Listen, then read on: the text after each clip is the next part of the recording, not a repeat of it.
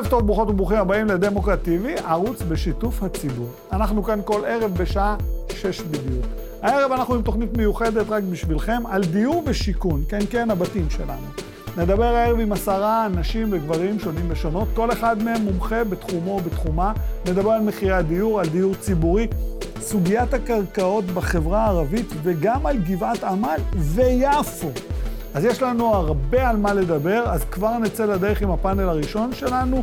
איתי נמצאים גילי מנליצקי, עורכת מדור נדל"ן בדה-מרקר. ערב טוב, גילי, מה שלומך? טוב, מה תודה שבאת. לצידה יושב דוד טברסקי, כתב כלכלי של אתר החדשות בעבר. ערב טוב, דוד. ערב טוב. ובזום פרופסור נתן זוסמן, לשעבר מנהל חטיבת המחקר בבנק ישראל, היום נמצא במכון הלימודים מתקדמים בז'נבה. ערב טוב לך. ערב טוב. אני שמח שאתה איתנו. ברשותך אני אתחיל עם האולפן. אה, גילי, תשמעי, בדיוק אנחנו מתפרסמים כל, ה, כל הפיקנטריה. תל אביב העיר הכי יקרה בעולם. אם אתה צעיר ואין להורים שלך, אין סיכוי שתקנה בית. אם כבר קנית בית, רוב הסיכויים שלא תקנה אותו באזור תל אביב. מה אמורים לעשות עם כל השפע האינפורמציה הזה? לנשום. אה, אוקיי. אני חושבת שמשבר הדיור תוקף אותה, משבר הדיור, או מה שאנחנו מכנים אותו כמשבר הדיור, תוקף אותנו בהרבה חזיתות, ומצד שני יש איזו תחושה כל הזמן בתקשורת שכולם קונים, נוטלי המשכנתאות מגיעים אה, לשיאם, אה, היקפי נטילת המשכנתאות, אנחנו רואים שיווקים, אנחנו רואים מחירי קרקע גבוהים, זאת אומרת, יש איזו חוויה של... אם לא תעלה על הרכבת עכשיו, תמשיך לראות את המחירים עולים לנצח ולתמיד, ויהיה קשה לעצור את זה. אמ, השאלה פה, אם, מה, מה היכולת שלנו בעצם לעצור את הדבר הזה, או מה אנחנו, הציבור... שלנו כציבור או של המדינה? אני שואלת, זאת אומרת, אני חושבת שיש פה אחריות הדדית. יש פה גם אחריות של ציבור לבוא ולהגיד, אנחנו רוצים, או לשאול, האמת ש... יצא לי היום בדיוק לחשוב על האם המחאה הבאה בתוך העיר הזאת, תל אביב, היקרה נורא, האם המחאה הבאה תצליח באמת לצמוח מתוך רוטשילד, כשהרי ברור לנו שכל מי שמצליח מלכתחילה לגור ברוטשילד, הם הציבור החזק ביותר, המשתכר ברמות הגבוהות ביותר של המשק, שמחזיקים נכסים או סוחרים ברמות מאוד גבוהות. עוד מעט תהיה איתנו גם דפני ליף, זאת שהתחילה שם את הסיפור ברוטשילד. אה, אז יהיה מעניין להפנות אליה את כן, השאלה כן. האם זה יכול לצמוח משם. וכן, אני חושבת שבמדינת ישראל, בגלל המבנה הייחודי שלה, למדינה, לממשלה, יכול להיות הרבה מאוד כוח ביכולת להשפיע על מחירי הדיור. למה אני מתכוונת? אני מתכוונת... נראה לי שני פקטורים שהם יוצאי דופן. אחד זה הסיפור הדמוגרפי, שאנחנו רואים מצד אחד מדינת ישראל מדינה מערבית, אבל הכוחות הפועלים בה, גם הציבור החרדי וגם הציבור הערבי, אה, קצב הגידול הדמוגרפי שלהם גדול ממה שאנחנו רואים באוכלוסיות מערביות אחרות. המשמעות של זה, זה שנולדים פה הרבה יותר אנשים וצריך לייצר פתרונות בקצב הרבה יותר מהיר.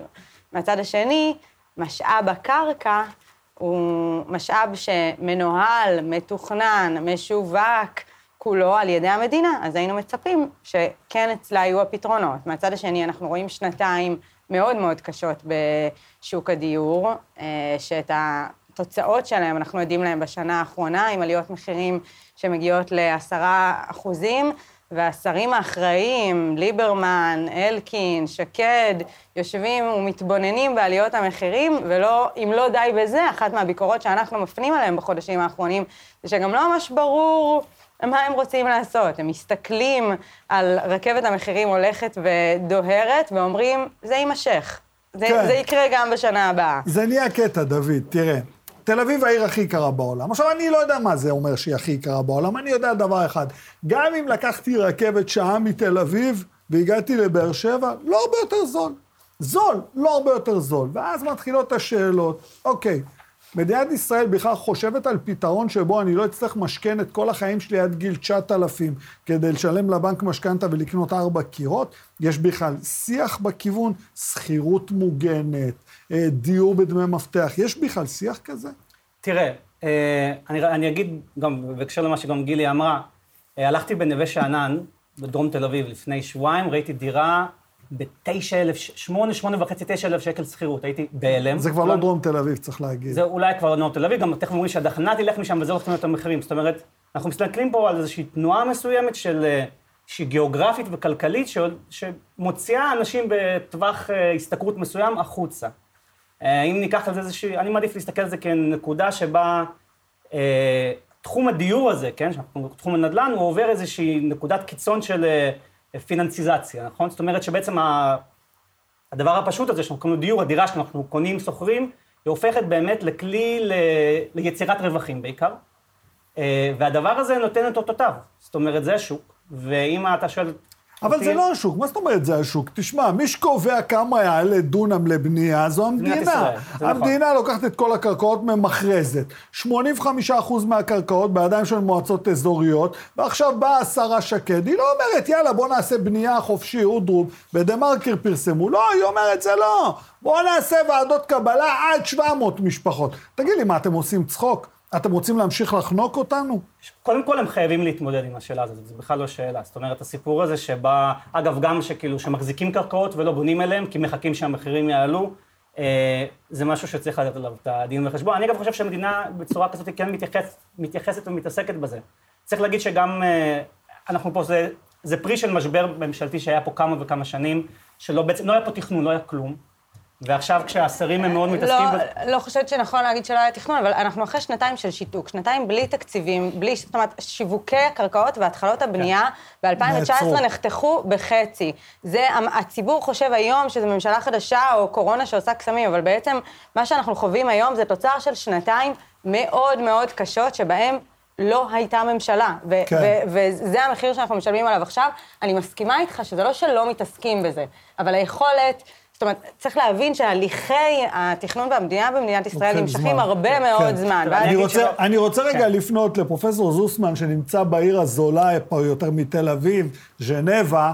תשמע, איזה מזל יש לך, לא, לא יקר לך לחיות שם כמו שאצלנו. אה, תשמע, פרופסור זוסמן, אנחנו יכולים לדבר על זה חזור ושנו. בסופו של דבר, אה, במדינת ישראל, מה אמורים לעשות, ואני מתכוון בעיקר למוסד, למדינה, כדי אני לא יודע אם להוזיל באופן ניכר, אבל לייצב את מחירי הדיור. אז אה, קודם כל, אה, אני מסכים, אני מסכים שתל אביב היא אחת הערים היקרות בעולם, ו, וכמו שאני אומר פה לאנשים, עוד לא מצאתי משהו בז'נבה יותר קר מאשר בתל אביב, אבל זה, אה, אז אני קודם כל מסכים עם האמירה הזו, אבל זה לגבי רמת המחירים בתל אביב עצמה. לגבי המגמות לאורך השנים האחרונות, אז אם uh, תרשו לי, אז אני אעשה איזה שיתוף מסך קטן רק כדי uh, uh, לדקה, אז אני מקווה שאתם רואים. Uh, יש פה גרף של מחירי דיור uh, מתוך ה-OECD, כן. ואני, uh, וזה מדובר פה על מחירי בתים ריאליים, וישראל נמצאת פה, כלומר בשליש התחתון של המדינות של ה-OECD, נכון, יש מדינות קצת יותר זולות, יוון, קולומביה, טורקיה, אבל אנחנו גם לא, לא במיוחד, או לפחות חלקנו לא רוצים להיות שם, בחלק מהמקומות האלה, ואנחנו באמת בחלק התחתון של מדינות ה-OECD, תשימו לב פה שיש מחירים שהם פשוט במדינות שהם אה, ניו זילנד, איסלנד, צ'כיה, אה, שעלו בתקופה האחרונה, זה מ-2015 עד 2021 רבעון שלישי, כלומר עד ממש עכשיו, עלו בצורה הרבה יותר דרמטית. אז אה, זו נקודה ראשונה, זה שהרמה אצלנו היא גבוהה, אבל המגמה של ההתפתחות של עליית המחירים היא, אה, היא יחסית נמוכה. אז אני חושב שזה קודם כל חשוב, חשוב לשים את העובדה הזו על השולחן, וברגע שאנחנו שמים את העובדה על השולחן, אז אני חושב שהדיון, כמו שהוא, כמו שאני שומע אותו גם כאן מהאולפן, הוא בעצם אה, דן בסוגיות יותר מבניות של מדוע מחירי הדירות בישראל מאוד יקרים ולאו דווקא בעלייה שהייתה בשנתיים או שלוש שנים האחרונות כי שוב בהשוואה בינלאומית העלייה הזו היא, היא, היא מאוד מתונה.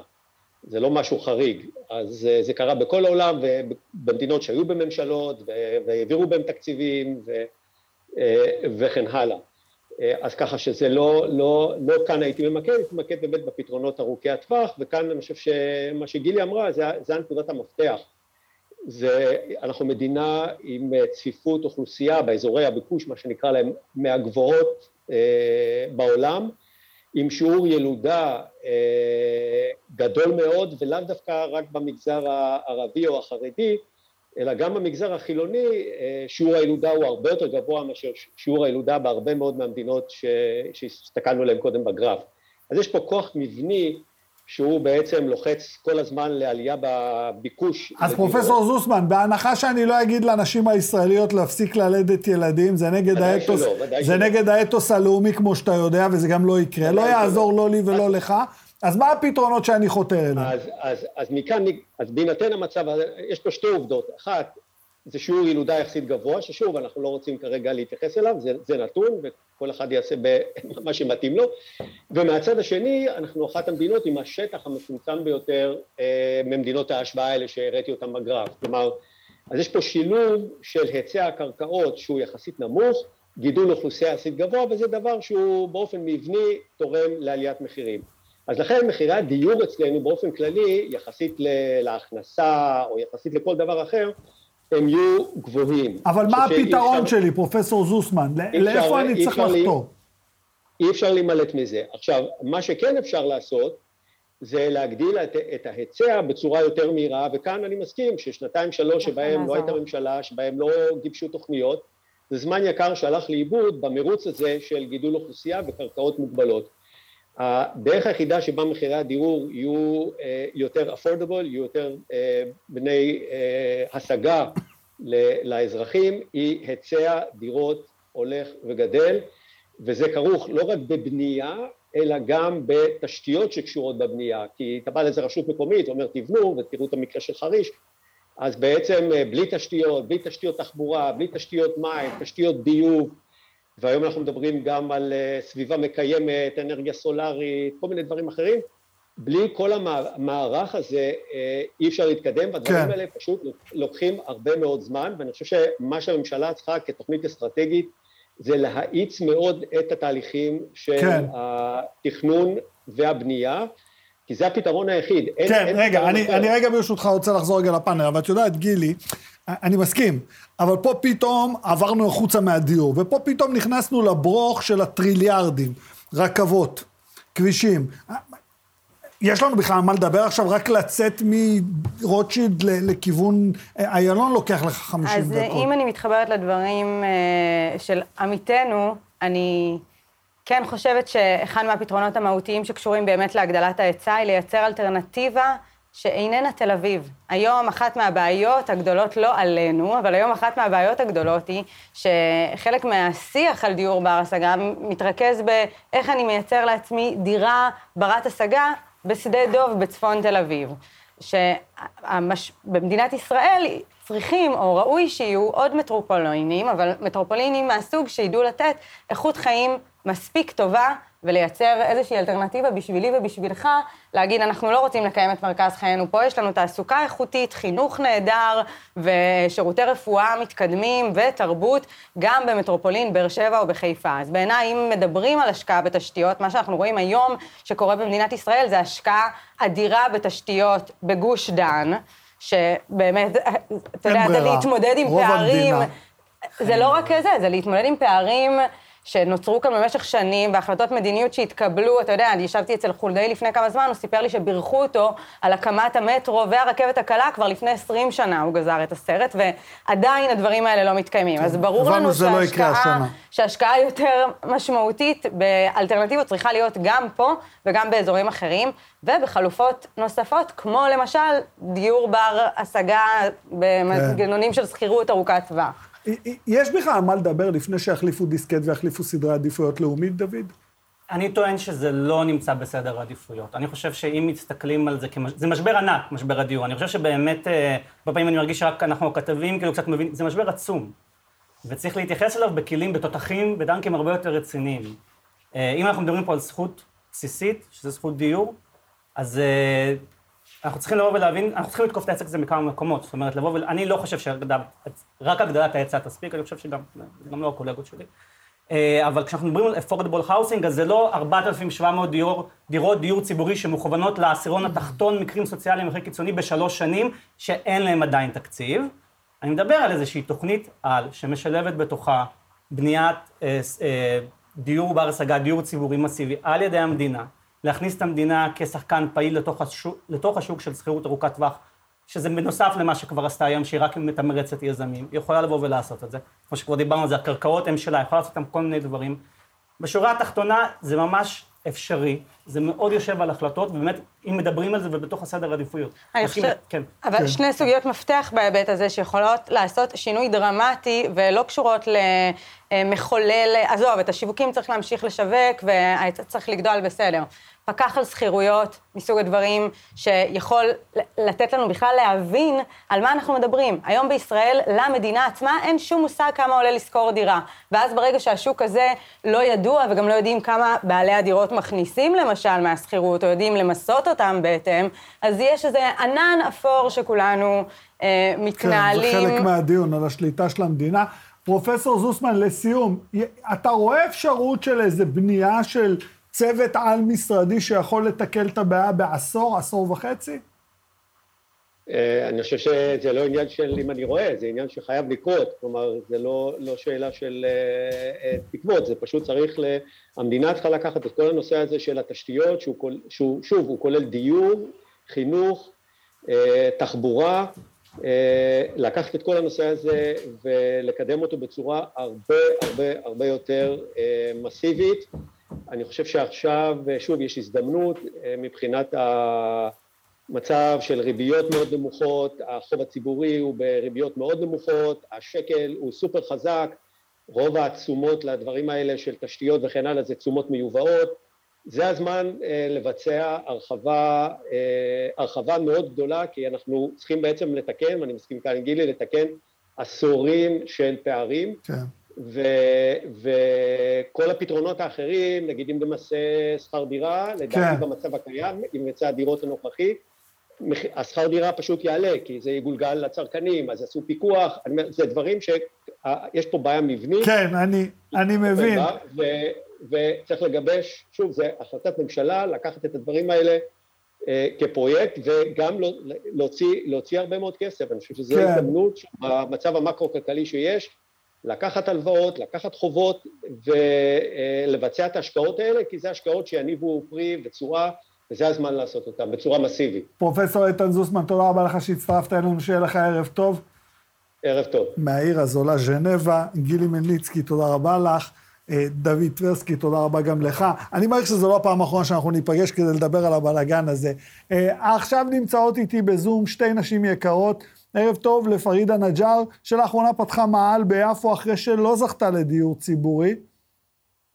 פרידה. בינתיים, כן, ערב טוב. אהלן פרידה, ואיתה בעוד רגע ממש תהיה מישהי שהזכרנו לפני רגע, דפני ליף, לא שאני צריך להזכיר אותה או להציג אותה יותר מדי, באולפן אליי תצטרף תושבת גבעת עמל, חייקה לוי. הנה אנחנו מתחילים לדבר איתה.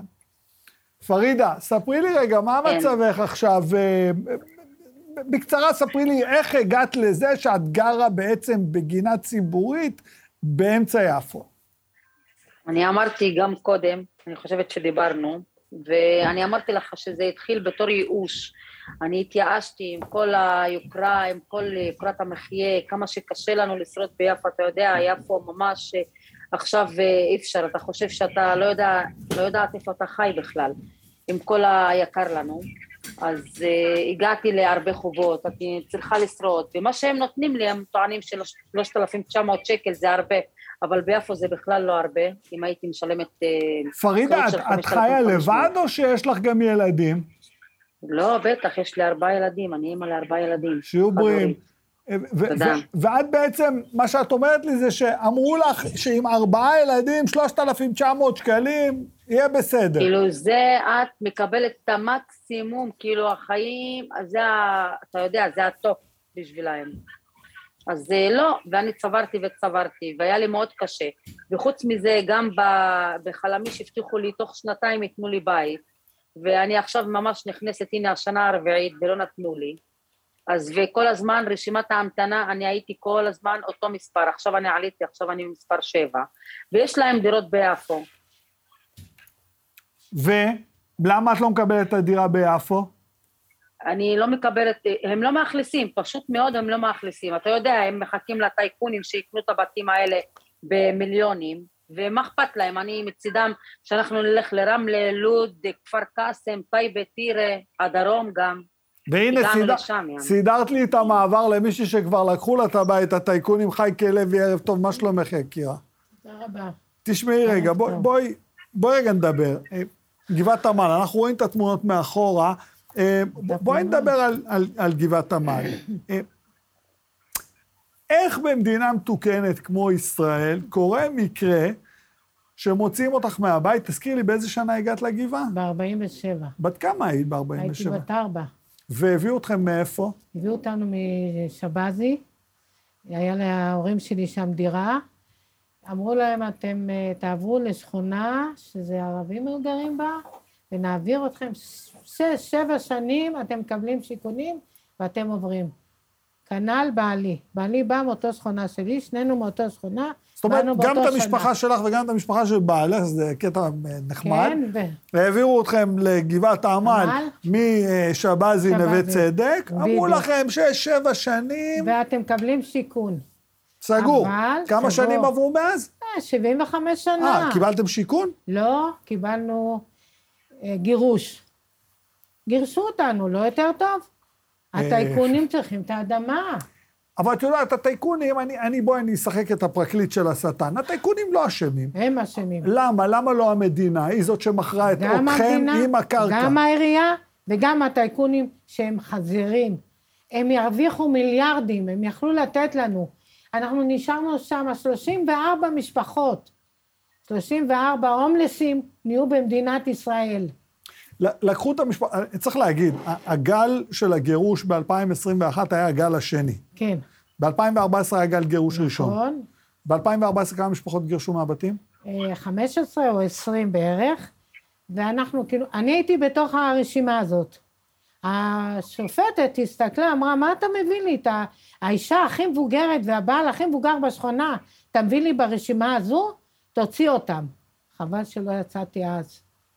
הילדים שלי היו מקבלים, ואני הייתי מקבלת. אבל את יודעת, כרגע מקרה, קרה מקרה די מדהים, שאחרי שראש העירייה ניסה לתייג אתכם בתור פולשים, והייתה כתיבה עיתונאית קצת נבזית על השכונה, אני יכול להבין, את יודעת, הם, הם, הם ראו אתכם לא שווים ורצו להעיף אתכם וכולי וכולי, פתאום בית המשפט העליון אומר, רגע, רגע, רגע, שנייה, יש פה בעיה. האנשים האלה יש להם זכות על הקרקע. נכון. נכון? נכון. גם השופט שאל אותי, של מי האדמה? אמרתי לו, שלי. למה, של מי האדמה? של, של תשובה? שהוא בא לפני עשר שנים, שילם את זה ב-17 אחוז, שהוא היה חייב לדנקנר, הוא שילם לו ולקח את האדמה? למה האדמה שלו? הוא היה תינוק בבטן של אמא שלו, אמא שלו קנתה את האדמה? לא, אני שמה מגיל ארבע, לפני קום המדינה. הגעתי לשמה ב-48' בקום המדינה, בת ארבע ישבתי על כביש חיפה וראיתי את המצעד הראשון של מדינת ישראל. ואת גרת בשכונה, התחתנת בשכונה, גידלת ילדים בשכונה. חמש דורות. יש לי ארבעה ילדים, שלוש עשרה נכדים, תשע נינים. ולא לא רק אני, 34 משפחות, אותו דבר. כולנו אותו דבר, זה שם כמו משפחה. ועכשיו כבר אין, אין, אין. אין כלום, אתה ראית, אתה היית שם. ראיתי, ראיתי שם, כן. אתה יודע מה, זה קורע אותי, זרקו אותי לחוב עם מזוודות. אני בחוב. אני הולכת לראות בית. איפה אני אקנה? היה לפניי האייטם הקודם. ראית כמה עולה דירה? מאיפה אני אקנה בית? ולא, ולא מישהו דיבר איתכם ואמר לכם, קחו דירה חלופית. הנה מפתח, קחו דירה. כלום, אפילו לא בית מלון, זרקו אותי. עזוב שזרקו, הוא עמד שם, פנחס חיים, שוגון הזה, כמו מפלצת, אני ניצחתי, אני ניצחתי, גירשתי אתכם מהבית. ברגע האחרון הוא רב איתנו. אני יצאתי, כמה משטרות אתה היית, ראית, באיזה צורה הם באו. גירשו אותנו מהבתים, הוא עמד ועוד אומר לנכד שלי, של מי האוטו זה? תזיז אותו או שאני מגורר אותו? למה? אתה אומר לנו, מוציא את הדברים האחרונים של סבתא שלי. אני בת שמונים, בעלי בן שמונים וחמש. בעלי שבור, גמור. למה אתה עושה את זה? למה? אז כן. תוציאי, צעקתי כבר, אמרתי, אני רוצה להתאבד, להתאבד פה. חס וחלילה. אני רגע, ברשותך, אני רוצה להוסיף את דפני ליף אלינו לשיחה. דפני, ערב טוב, מה שלומך? ערב טוב, מה איתך? אה, תשמעי, את רואה פה שתי נשים, את רואה את אה, פרידה נג'אר ואת רואה את חיקה לוי, ואני מסתכל ואני חושב, תראי, מ-2011 עברו עשור, ואנחנו עדיין מדברים על אותה בעיה. אה, מהמקום שאת יושבת, ואני, ואני יושב פה עם נשים, וזו בעיה שבסופו של דבר, כשאנחנו מסתכלים עליה ברמה החברתית, מתגלגלת לפתחן של נשים. איך את רואה את זה מהמקום שלך היום? את בעיית הדיור? כן. תשמע, אני אגיד לך את האמת, אני... אני לא מבינה מה, מה כל האנשים האלה חושבים שהם עושים. לא יכול להיות שהם עד כדי כך קרי לב. אני לא יודעת איך... אה, אני מאוד מודאגת. אני חושבת שאני הרבה יותר מודאגת היום ממה שהייתי לפני עשר שנים. אני מזכיר לך, את האנשים בגבעת עמל מכרה מדינת ישראל ועיריית תל אביב עם הדיירים עליה. את התושבים ביפו, שיש להם זכות, חלק מהם, לקנות את הנכסים, המחירים כל כך גבוהים, הם לא יכולים להגיע לקנייה של הנכס, ומי שגר בדיור הציבורי, כמו פרידה, שיש לה ארבעה ילדים, מעיפים אותה לרחוב. זה המצב כרגע. אני שמעתי אותך מדבר לפני כן, ואמרת במדינה מתוקנת כמו ישראל. ואני רק רוצה שיהיה ברור, מדינת ישראל היא אינה מדינה מתוקנת, בשום צורה. זה אחד הבלופים הכי גדולים שמכרו על המקום הזה. אנחנו לא מדינה מתוקנת. יש לנו פה מערכות ציבוריות שבנויות פאץ' על פאץ' על פאץ', על הבסיס של המחשבה שאנשים כולם באים לגנוב את המערכת. במקום לעזור לאנשים, לוקחים מהם. החוקים לא הגיוניים, המערכת בבלגן, הפקידות לא יודעת מה היא עושה הרבה מהזמן, לא, חלק מהזמן רק בגלל שכל פעם מגיע מישהו הופך תוכנית עבודה. אה, נכון? כל הזמן, יש איזה מין, כל הזמן טווח קצר. אין תפיסה בריאה של היגיון בריא, של איך עכשיו לוקחים משהו, סוגרים, פותחים מחדש, כמו שצריך. הסיפור ביפו הוא סיפור גדול. גם הסיפור של גבעת עמל.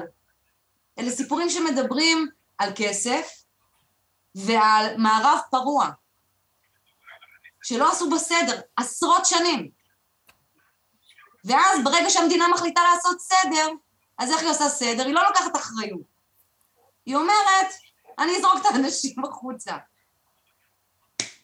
וזה המצב, כאילו, זה מדהים אותי, כי אני, אני רוצה לחזור לפרידה רגע. פרידה, אני רוצה רגע שאנשים יבינו. את גרה ביפו כל חייך, או שהגעת ליפו? לא, אני נולדתי, אני יפואית. מצוין. אני נולדתי פה, כאילו שבאו אפילו אנשים ככה... אתה יכול לראות את זה מהתגובה שלה, ישר, שאלת אם ממקום אחר, ישר אמרה, מה פתאום, אני מיפו. כן, כי יש גאווה יפואית. כי לא, אני יפואית, בטח, כאילו באים ושואלים אותי, תגידי, כאילו סתם שבאו להזדהות, כאילו להזדהות איתי ולתמוך בכל זה, אז אומרים לי, אה, פרידה, למה את בחרת כאילו אה, לגור ביפו במקום כל כך יוקרתי, היית גרה במקום יותר אה, כאילו זול. סליחה, אני גדלתי מהעצים האלה, אני יודעת כל סמטה, כל דבר, הם חושבים שיפו זה, זה רק ים וחומוס ונמל, זה לא, אני, אני נולדתי כאן, אני יפואית, וגם הילדים שלי. את יודעת, פרידה, בסוף יישאר ביפו כאילו יענו הערביות, יישאר קצת חומוס, יישאר דייגים, אבל את הפרידה הם לא רוצים, הם רוצים להוציא את הערבים החוצה, כי העשירים רוצים להיכנס, זה מה שאמר לי מישהו, זו התחושה. לא, כן, אבל לא ניתן להם את זה, לא יישאר החומוס, החומוס גם יישאר, והנמל וגם פרידה וכמותיה יישארו ביפו. ואנחנו לא נוותר, על מה נוותר בדיוק? כאילו על מה? על מקום שנולדתי בו, על מקום שגדלתי בו? כאילו על מה נוותר? לא חיקה פה אומרת אמן ואמן, כל מילה שלך היא אומרת אמן, היא מסכימה איתה, אני יודע שאתן מכירות, את יודעת, כן. זה גם מדהים אותי, אני רואה את שתיכן עכשיו מולי בפריים המרובע הזה יחד עם דפני, וזה מדהים אותי, כי יש פה דור צעיר, דור ביניים, והדור שלנו, של האימהות שלנו המדהימות, בדמות שלך, ואני אומר, חיקה, כאילו, כל החיים עשית פה. ילדים הבאת בשכונה, גידל, תשתיות לא נתנו לך. שום דבר. רחובות לא סללו. ביוב כמו שצריך לא היה. אנחנו, אנחנו עשינו. אני יודע. הכל אנחנו. בעלך סיפר לי. אני לא רוצה כסף, אני רוצה בית, לגור בו, בית. כמוני וכמו השלושים וארבע משפחות עם ילדים. אני כבר, הילדים שלי גדולים, אבל הם הם ילדים קטנים, בתי ספר, גנים. למה לעשות את זה? למה? זו האדמה הכי יקרה בתל אביב. אתם יכולים לשלם, אתם טייקונים, אתם תרוויחו מיליארדים. תנו לאנשים לחיות, תנו להם לצאת לבתים, מה אתם רוצים לזרוק אותנו? מה אתם רוצים? בגלל שאנחנו מה? מזרחים? מה אתם רוצים? בגלל זה? למה? אם היו אשכנזים, כן הייתם נותנים? אני רוצה בית, בית, אני רוצה לגור, אני במזוודות. דפני, יש פה, אה, רצית להגיד משפט, ואני גם רוצה לשאול אותך, כאילו, זה, אני מסתכל עליכם ויש פה שלושה דורות מובחנים, וזה נראה לי, כאילו, עוד פעם, אני אגיד, זו בעיה בעיקר נשית. כי אנחנו מוצאים את האימהות, אה, בין עם החד-הוריות, בין עם האימהות המוחלשות, אנחנו מוצאים אותן בחוץ. מישהו בכלל שומע את הצעקה הזאת? או, זה הבעיה שאני הייתי בכנסת ויש מתווה. בבקשה, תעבירו לנו את המתווה, זה יעזור לאנשים. כן, צריך להגיד. והבטיחו לנו חברי כנסת. בבקשה, את זה אני מבקשת, תעבירו. דפני, את רואה בעצם פה איזשהו, איזושהי דרך לסידור הבעיה הזאת, לחשיבה שונה לגבי הבעיה הזו? קודם כל, אני חושבת שאנחנו צריכים כולנו וצריכות כולנו להתבגר, אוקיי? שזה קצת מוזר להגיד את זה לנשים אה, שהן יותר מבוגרות, ובטח יש להן הרבה יותר ניסיון אה, חיים משלי. אה, ובאותו זמן אני חושבת שיש צורך לשתף פעולה, הרבה יותר. אני חושבת שיש קשר בין כל החזיתות האלה. אני חושבת שהמעמד הביניים בדור שלי, לא משנה מאיפה אגב בארץ, בסופו של דבר הוא זה שדוחק את האוכלוסיות שנמצאות בשכונות, בשכונות הוותיקות, אוקיי? כן. מהבחינה הזאת אנחנו כולנו חלק מאותה חברה, ויש לנו אחריות אחד על השני, ואנחנו גם כולנו נמצאים בתוך איזשהו מרוץ עכברים, וזה מייצר מצב שאנחנו כל הזמן נלחמים אחד על השני במקום להבין איך הכל מחובר להכל. והדבר הנוסף הוא שאני חושבת שלזעוק לא מספיק. לא כן. מספיק, מה לעשות? אה, מה לעשות? אנחנו צריכים למצוא דרך, ואני יודעת שיש פורומים שקשורים לדיור הציבורי ול... אה, אה, בשכר דירה, ואני יודעת שיש הרבה מאוד קבוצות פעילות בנושאים כאלו או אחרים. אני פשוט, אני אגיד את האמת, אני חושבת שכזה, להמשיך לדבר על זה בתור איזה נושא שמדי פעם מעלים אותו לכותרות, ולא משנה איפה, זה כבר לא מספיק, אנחנו צריכים להבין שיש לנו עשר שנים. זה מה יש לנו.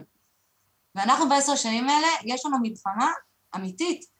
יש לנו אפשרות אמיתית, ויש לנו מלחמה אמיתית על המקום הזה שהוא הבית של כולנו. אנחנו יכולים לאהוב את זה, לא לאהוב את זה, להיות בחילוקי דעות, אבל המון הולך לקרות בעשור הזה. וכל מי שיוכל ללכת, במידה ולא יהיה פה שינוי, ילך. ואנחנו מערכת אחת, אנחנו צריכים להיות פה. זה לא בעיה שאם עכשיו יסגרו את הפינה אה, לשתי הנשים הנכבדות שנמצאות כאן, ולכמה אנשים האלה, ובעזרת השם שיפתרו את הבעיות, כי מגיע להם. מגיע לנקודה. אבל אנחנו מסתכלים פה על בעיה הרבה יותר רחבה, ואי אפשר גם כל הזמן להתייחס לזה בתור בעיה נקודתית של פה עוד כמה אנשים ופה עוד כמה אנשים. ככה עושים הפרד ומשול, ככה לא מסתכלים על התמונה הרחבה. בתמונה הרחבה, לאן אנחנו הולכים? לאן? מה יהיה לדורות היותר צעירים פה? כן. איך אנחנו בונים פה חברה נורמלית? מה הדרך שצריך לעשות כדי שתהיה פה חברה מתוקנת? לא תהיה. אני לא יכולה יותר לשמוע אנשים מדברים על זה שהכל כבר נעשה. כולם צריכים לקחת אחריות ולהגיד את האמת על הדברים שלא עושים. ואנחנו צריכים כולנו לחשוב מה אנחנו עושים ביחד. כי יש פה בעיה עמוקה מאוד, והמקום הזה יש בו רעל. כן. אנחנו צריכים לראות איך אנחנו מנקים את הרעל הזה מהמקום. לנקות אותו, להבריא, מגיע לנו לחיות במקום בריא. בריא, לא כן. לא בריא פה. כן, פרידה. גם לפרידה. זה אותו דבר, לא בריא. כן, פרידה, אה, תני לי משפט סיכום, מה מצבך כרגע ולאן אנחנו רואים את זה? כי אני יודע שאת גם מסתכלת על גבעת עמל ואת מסתובבת בכל הארץ. ממש, אני ממש. יודע, כן, אני יודע, אה, ראיתי. כן. אה, מתמודדת, אני אופטימית, אני לא אכנע, אני לא אתייאש. כל הכוחות שיש לי, יש לי עוד עוד.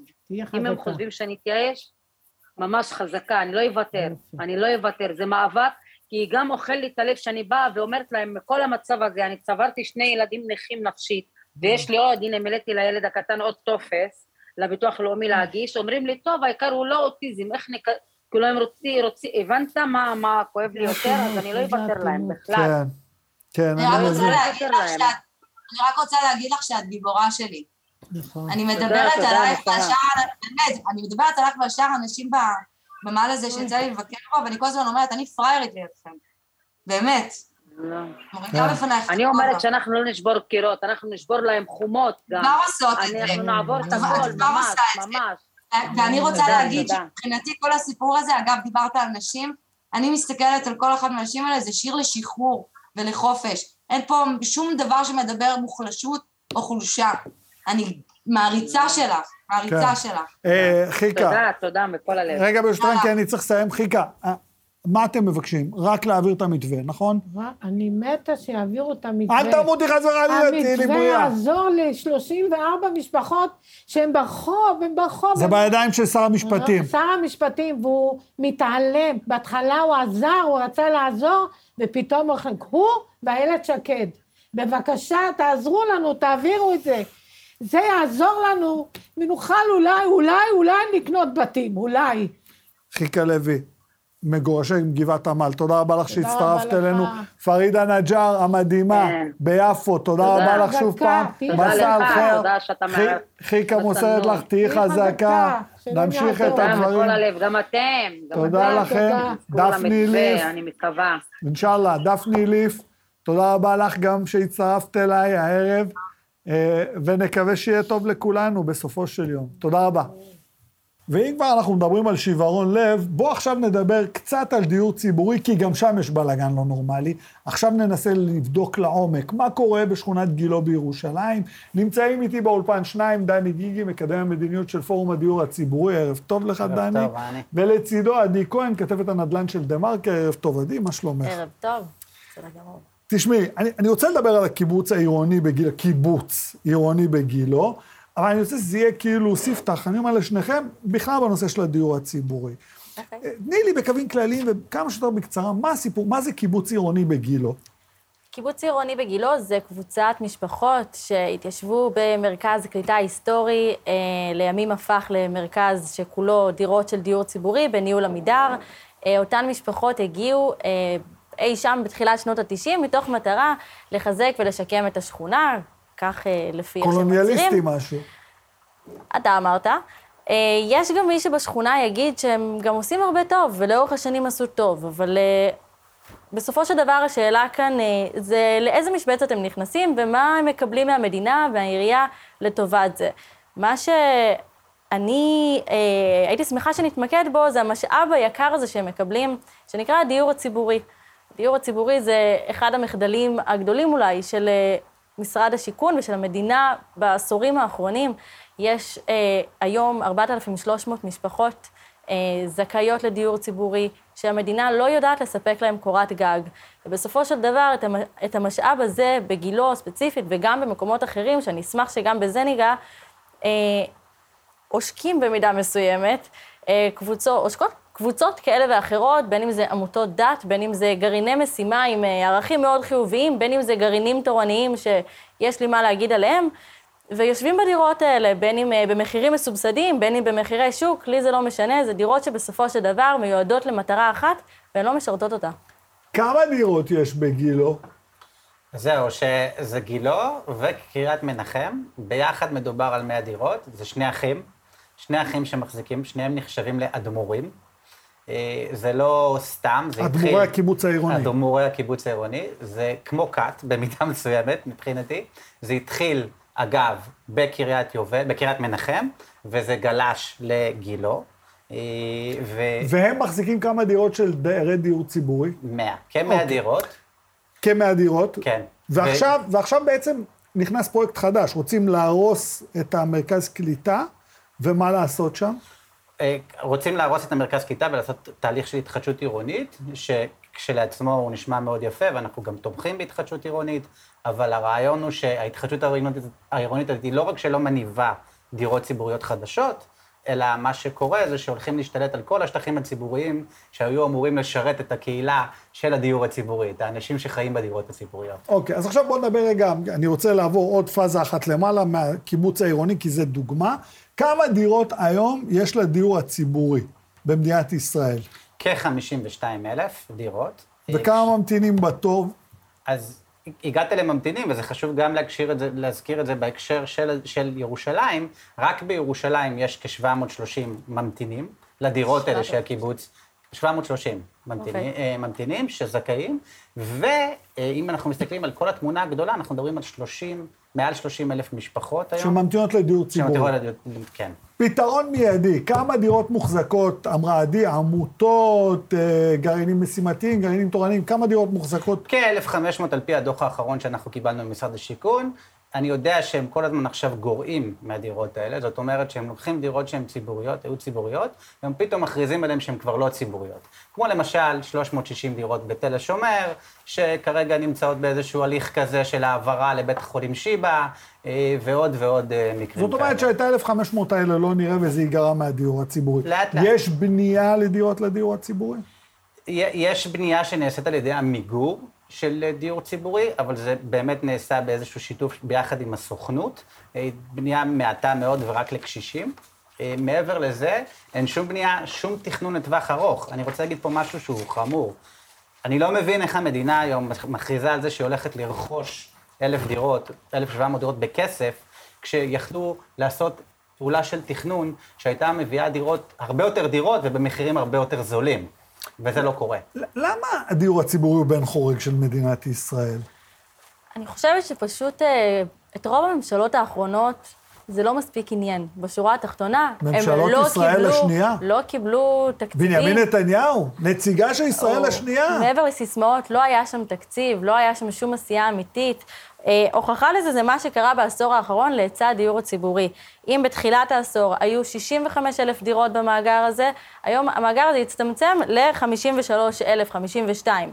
חלק מהדירות האלה באמת נמכרו לזכאים, אבל בסופו של דבר הבנייה הייתה בשוליים, הם לא מצליחים, אולי גם לא מנסים מספיק להגדיל את ההיצע הזה ולייצר פה איזשהו, אה, איזושהי כמות מספקת. אני חושבת שגם מעבר לדירות שלא בונים, צריך להבין גם כמה דירות יש, אה, דירות קיימות, במצב לא ראוי למגורים, שבהשקעה של, ספרי לי עשרות כמה אלפי דירות ש- כאלה יש. אני יודעת על 1,600 לפחות, 1,600 דירות לא ראויות לדיור.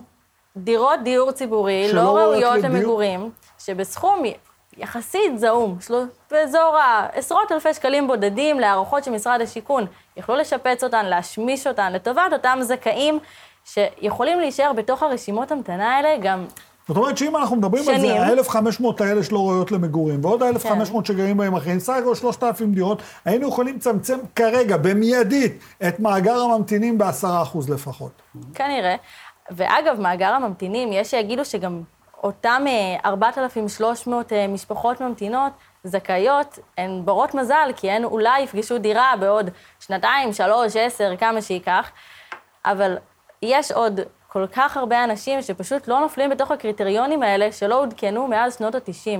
במהלך שנות ה-90 נקבעו, היום הם מנותקים לחלוטין. מהמציאות. מכל, כן, מההבנה של הצורך בדיור ציבורי, ממה שקורה בעולם. המדינה פשוט לא נותנת לזה מענה. היום כן עובדים על לעדכן את הקריטריונים, הוקם צוות במשרד השיכון לטובת זה. נראה מה יצא ממנו. תגיד לי רגע, אני באמת כאילו, כי אנחנו צריכים לסיים, אבל אני חייב לשאול אותך, זה האנשים הכי שקופים במדינה? לאף אחד לא אכפת מהם, אני גם מזכיר, כי אני חייב להגיד את זה. מנכ"ל משרד השיכון והדיור דהיום היה חבר באותו קיבוץ בגילו, קיבוץ עירוני בגילו. נכון. זה, זה עד כדי כך בולט וזועק לשמיים, ואני שואל, כאילו, בחייכם, עדי מדברת על 1,500 דירות שיפוץ קל ולהכניס אנשים פנימה. אתה מדבר על עוד 1,500 דירות שנמצאות בידיים של העמותות. איפה זה ייגמר? תראה, אני חושב שהמצב הוא הרבה יותר חמור. אנחנו מדברים על עוד 180 אלף משפחות שנמצאות כאילו במצב, דיברה פה עדי על הקריטריונים, פגשנו נשים שהן נשים שסבלו מאלימות, פגשנו, פגשנו באמת קבוצות של, של אוכלוסיות שבאמת היו צריכות להיות זכאיות ולא מקבלות זכאיות. תראה, כל השיח היום הוא בעייתי. היום השיח הוא שיח של נדל"ן. הוא לא שיח של דיור. אין כבר פה שיח של דיור, אין שיח של אנשים, הוא שיח של נדל"ן. ועידת הנדל"ן, פסגת הנדל"ן, כל הזמן מדברים נדל"ן. כשאתה מדבר נדל"ן, אתה מדבר על מחיר, אתה לא מדבר על אנשים. זאת הבעיה, אף אחד לא מסתכל על אנשים ולא בודק מה הצורך פה.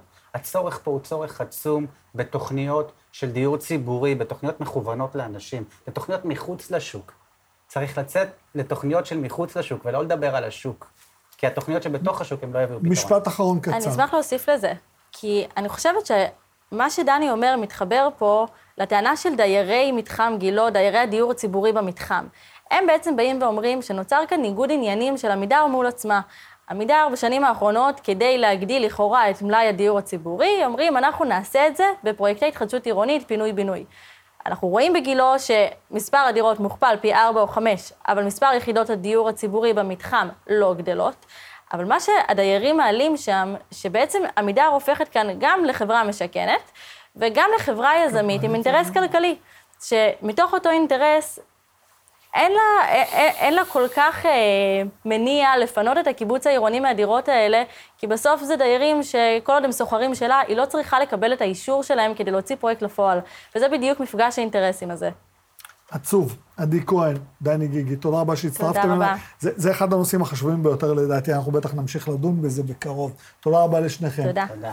ולסיום אני רוצה לעסוק בנושא אולי החשוב או המשמעותי ביותר, נושא הקרקעות בקרב ערביי ישראל. אפשר לשים את האצבע על הרבה סיבות או מקורות לאפליה, מתיחות במדינה, אבל כנראה שהמקור הכי משמעותי הוא נושא הקרקעות והשיכון. אני רוצה להגיד ערב טוב לשניים שעסקו רבות בנושא.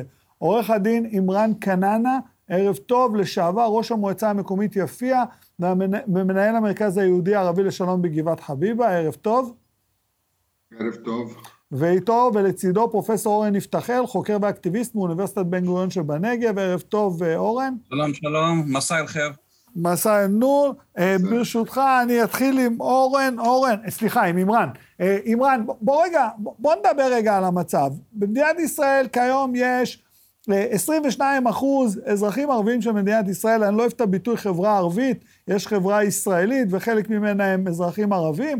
מה אחוז הקרקעות שנשלט היום על ידי האזרחים הערבים במדינת ישראל?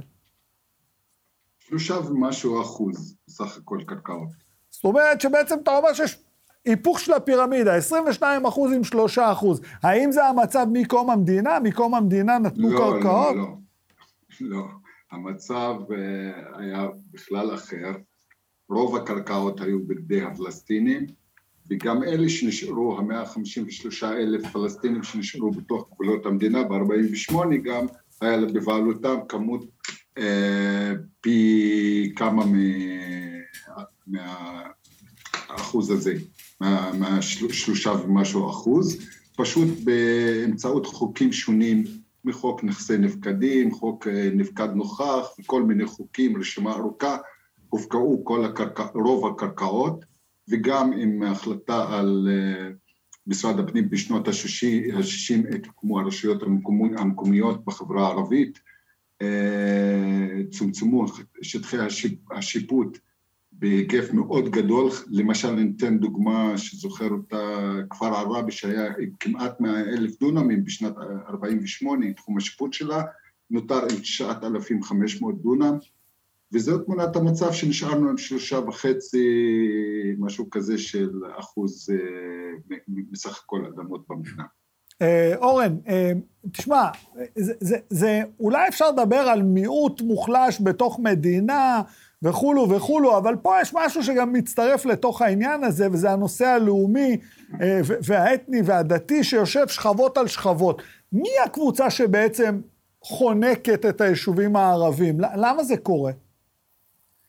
קודם כל, ערב טוב, מברוק לטלוויזיה הדמוקרטית שמעלה את הנושא הזה. כמו שאתה אמרת, האני, זה פצע פתוח, והאזרחות והשוויון לא, לא יגיעו לאיזשהו אה, אה, עמק השווה בלי שניגע בפצע הזה, שמשנות ה-40 אה, בעצם אה, אה, מאוד מאוד מכביד על היחסים בין יהודים וערבים ובין יהודים ויהודים. אה, אה, אני רוצה להגיד הערה קטנה, אולי עקיצה קטנה, שגם הקיבוץ ה... העירוני בגילו, הוא גם יושב בגדה המערבית. כלומר, יש לך פה עוד שכבה שכבר מנרמלת את הנושא הזה שהוא כולו קשור בקרקע. כן, אבל בגדול... הכיבוש עצמו, שהוא חלק אינטגרלי מהבעיה הזאת. כן, זאת אומרת, ברור. כן, החברה הישראלית שולחת זרועות תמנון לתוך הגדה המערבית דרך משטר המקרקעין. אותו משטר המקרקעין שנשאלת הערבים בתוך ישראל, באותו משטר המקרקעין חשוב להגיד שעד היום יוצר את הריבוד המעמדי בתוך החברה היהודית. כי כשפיזרו את ערי הפיתוח ושמו אותם בתור נקודות קטנות שמוקפות במועצות האזוריות, עד היום בעצם אין שינוי משמעותי, בו ושם קצת עוד דונמים לסכנין, עוד קצת דונמים לדימונה, מצב ערי הפיתוח השתפר מעט, אבל עדיין בגדול מערכת מאוד ריבודית, שהשורש שלה זה משטר מקרקעין מפלה, משטר מקרקעין אתנוקרטי שאני קורא לו, ו- ובהחלט מייצר יחסים חברתיים, עוני ועושר, הבדלה בין יישובים, סגרגציה, מה שאנחנו קוראים עמוקה, אה, ואפילו בערים המעורבות, בערים המעורבות שבמקומות מסוימים, כמו חיפה, עכו, לוד, היה איזשהו סטטוס קוו ועירוב מסוים, בשנים האחרונות הגיעו גרעינים, התחילו להתיישב, התחילה תסיסה גם בתוך הערים המעורבות, כלומר, זו מערכת כללית שהמטרה העליונה שלה זה הייהוד, וב-20 שנה האחרונות, גם אורן, הצבירה של ההון. כן, אורן, תשמע של... רגע, אני, אני רוצה רגע להוסיף משהו לתוך הדיון הזה, כי דיברת, ואתה יודע, כולם אומרים ממשלת שינוי, ממשלת שינוי, תופים, מחולות. אני שומע שראש הממשלה נפתלי בנט עומד לחזק את אותם גרעינים שדיברת עליהם בעוד כמה עשרות מיליוני שקלים. אני שומע תוכנית של השרה שקד להרחיב את ועדות הקבלה ליישובים של עד 700 משפחות. אני שומע על בנייה מתוגברת. הדבר היחיד שאני לא שומע זה את המשפט ערבים או לחלופין פריפריה. זה, זה, זה ממסדי ברמה כל כך עמוקה אצלנו? זה, זה ברמה עמוקה, זה ברמה של האליטות, גם בימין וגם בשמאל, אה, שמנסות לשמר אה, את, ה, את הבייס שלהם, אה, וחלק גדול מזה במשטר המקרקעין, יש איזשהו היפוך, איזושהי סתירה בעצם, שהשמאל בישראל הוא גם תומך באי שוויון מרחבי. שמאל אמיתי צריך להתנער מזה ולתמוך בצדק מרחבי. וצדק מרחבי זה גם אומר בעניין של הבעלות, כלומר, דיור ציבורי, זכות לדיור לכולם, נגישות לכולם, אבל גם אומר את, ה, את הניהול של המרחב, שיהיה באיזשהו איזשהו יחס פרופורציונלי, שלא קבוצה מעטה וקטנה, כמו המתנחלים או המועצות האזוריות, ישלטו במשאבי הקרקע האדירים, במשהו כמו 22 מתוך 26 מיליון דונם, והצבא גם, צריך להגיד. אבל מה שנכנס לזה בשנים האחרונות, מעבר לעניין האתני, זה העניין צבירת ההון, הקפיטליזם. זאת אומרת, יש שני כוחות אדירים שמכים באוכלוסיות החלשות. אחד זה ההתנחלות וההתפשטות והייהוד, והשני זה העובדה כן. שהקרקע היא מקור אדיר ומכונה של כסף. והמגדלים והשכונות, ואנחנו רואים בעצם אה, שהרבה מהמשטר כן. הזה אה, פוגע שוב ושוב באוכלוסיות המוחלשות. אני רוצה, אני רוצה רגע ברשותך לעבור לאמרן. אמרן, יש לי שאלה. תשמע, אורן מתאר סיטואציה, אתה דיברת על זה שבעצם לא רק שאין התרחבות, יש הצטמקות של המרחב של האוכלוסייה הערבית במדינת ישראל. ואני רוצה לשאול אותך שאלה. בתור בחור צעיר ערבי, שאתה יודע, לא טיפש, הוא רואה את הסיטואציה, איך זה פוגש אותם? איפה זה שם אותם במובן? כי אני יודע שלישראלים היהודים כולם מדברים כמה קשה לרכוש דירה. לצעיר הערבי, לפי מה שאתה מספר, זה בלתי אפשרי.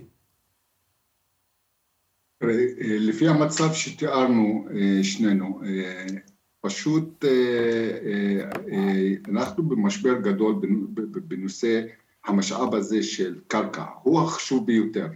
זה לא מספיק שמקום המדינה, עם כל, ה, אה, אה, אה, כל חוקי ההפקעות ומה שנותר אצלנו, נפגעה קשות הכלכלה הכפרית הערבית של חקלאות, סחר ותעסוקה זעירה, וגם הפוטנציאל להתפתח ולהתקדם ברוח התקופה, אם זה כלכלה תעשייתית בהיקפים גדולים, אם זה הייטק, אם זה סיפורים אחרים, והמשאב הזה היה יכול לספק לנו, וזה מה שלא נמצא אף פעם על שולחן הדיונים של הממשלה ולא בשום החלטה.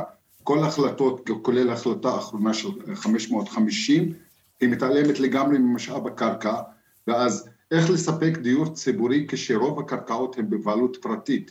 הרי דורות שלמים, מעבר ל-80 אחוז אני יכול לשער, מהצעירים הערבים הם מחוסרי דיור ומחוסרי גם אדמות. ואז אם אין אדמות ציבור, אם אין אדמות של מדינה, איך אפשר לספק אה, דיור בר השגה, דיור ציבורי הכוונה?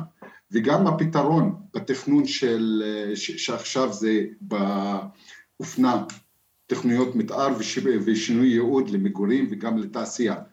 זה פותר רק את הבעיה של חלק מהצעירים, למרות שיש הרבה מה לומר על התכנון, אני, הליך התכנון שלא תואם את, את, את הייחודיות של החברה הערבית, אבל הרוב המוחץ מהחברה הערבית לא נהנה מהתכנון הזה, כל עוד אין אדמות מדינה בתוך היישובים הערביים שאפשר גם לפתח כלכלה מתאימה, גם כן לפתור את בעיית הצפיפות ובעיית uh, הדיור, ולספק דיור בר השגה וגם לספק רמת חיים נורמלית. עמרן, אני רוצה לשאול אותך, איפה אתה יושב עכשיו? עכשיו אני יושב במשרד, כי למה אתה במשרד? אין לי תשתית אינטרנט בבית. אה, כי אין לי תשתית אינטרנט בבית. אז רגע, אז תגיד... כבוד לכם נשארתי במשרד. א', שוכרן חביבי, תודה רבה, ואני רוצה לשאול אותך את השאלה הבאה. אז עכשיו כל הצעירים של יפיע, בזמן הקורונה, הילדים בבית ספר והסטודנטים, איך בדיוק למדו בזום? אה, הרבה תקלות, כמעט ולא למדו או בהיקף כזה קטן, כי פשוט אה, התשתיות אצלנו בכל התחומים, כולל האינטרנט, הן חלשות. וכששלושה ארבעה מחשבים בבית אז יש ניתוקים רבים וזה הגורם שבגללו אני יושב כאן במשרד בשעה זו על מנת שלא ניתקל בהרבה ניתוקים במהלך השיחה הזאת. א', תודה רבה שהסכמת להישאר בשביל, בשבילנו במשרד. אורן, אני חייב לשאול אותך, אה, אה, ראש הממשלה נפתלי בנט אתמול היה בסיור בנגב ומבט מעל על רהט, מבט מעל, אני חייב לציין את השימוש בשפה הזו, זה היה בסדר יום שלו. אחת השאלות היא מה קורה עם הבדואים בנגב, מנסים להכיל עליהם תוכניות מתוכניות, ואני מבין שהם מאוד לא מרוצים, בעיקר מעצם העובדה שלא משתפים אותם. האם זו גם עוד פצצה מתקתקת בחברה, במובן של פצצה חברתית בחברה הישראלית? אז תראה, יש פה את המצב החמור ביותר, האוכלוסייה החלשה ביותר, בעצם אה, אולי יש תחרות בין דיירי הדיור הציבורי והבדואים, זה מחבר אותי לאייטם הקודם שלכם, אבל בפירוש משטר שהוא אה, עוול עצום נגד הצעירים, ובמיוחד נגד הבדואים. שימו לב לתמונה מאחוריי, זה ממש פה על ידינו, זה בתוך באר שבע. זה יישוב שנקרא אסל, שהוא בעצם שכונה של באר שבע לא מוכרת. כמו שיש 120 אלף איש סביב אה, באר שבע שהם לא מוכרים. למה הם לא מוכרים? כי המדינה לא מכירה בבעלות שלהם בקרקע. בעלות שלהם לאורך דורות, מאות שנה שהם ישבו שם, אבל הם לא רשמו אותה, אה, שהמדינה מכילה את זה אחורה ואומרת, אה, אתם לא רשמתם ב-1858, תאריך אמיתי שעולה בבתי משפט, אז הלך עליכם, רח עליכם, כמו שאומרים, כמובן שזו התעמרות והתעללות, כי יהודים שמתיישבים על קרקע או בחובות יחידים, או במאחזים, או בהתנחלויות, מקבלים את הקרקע לשמם. אז יש פה אפליה מאוד מאוד מובנית. שימו לב לעוני שזה גורם, כמובן כשאין תשתיות, אין חשמל. אז בואו נגיד שבמדינה עשירה כמו ישראל, 40, מעל 40 אלף דולר לנפש בתל"ג שלנו, מדינה ב-OECD, בושה מה שיש מאחוריי, והני, אנחנו צריכים לעבוד על זה. אנחנו צריכים לעשות פוליטיקה חדשה, לא לחכות שנפתלי בנט, שהוא בא בתוך, אתה יודע, הוא צריך את הסכסוך הזה בשביל הפוליטיקה הימינית שלו, אה, אה, אלא בואו נעשה אה, גשר, קואליציה, עבודה משותפת, שהמראות האלה שבאייטם הקודם שלכם, אנשים שנזרקים לדיור הציבורי, המראות האלה של 120 אלף בדואים שאין להם חשמל מים, לא ישנו. יש לנו אחריות ואנחנו צריכים לעבוד על זה, והמשטר הנוכחי מפלה ובוטה, וכתבתי על זה שני ספרים. ספר שיצא השנה עם אחמד עמארה וסנדי קדר, זה על, על הבדואים, זה נקרא אדמה מרוקנת.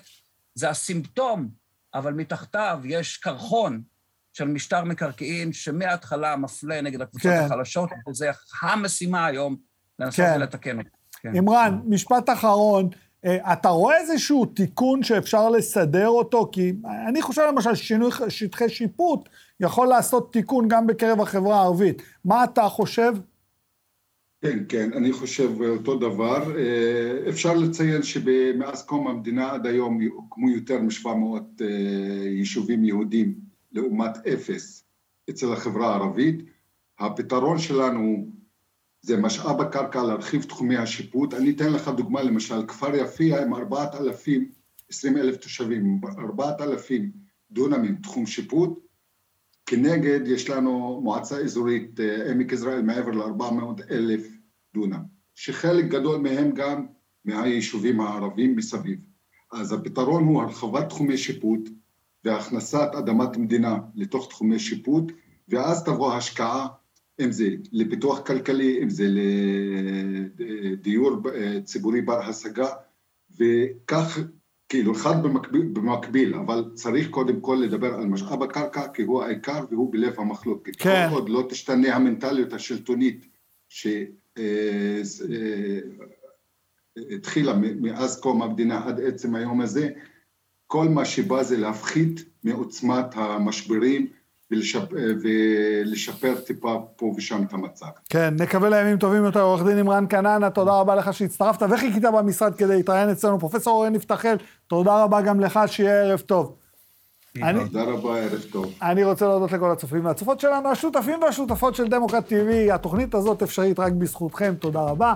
בימים כמו אלו הולכת ומתחדדת החשיבות של ערוץ תקשורת, ששוב לא מפחד להביע עמדה נחרצת בעד דמוקרטיה, בעד שלטון החוק ובעד חלוקה צודקת של משאבים, בעד המאבק בשחיתות ומגוון דעות. המהדורה המרכזית של דמוקרט TV ביום ראשון עד חמישי בשעה 18:00.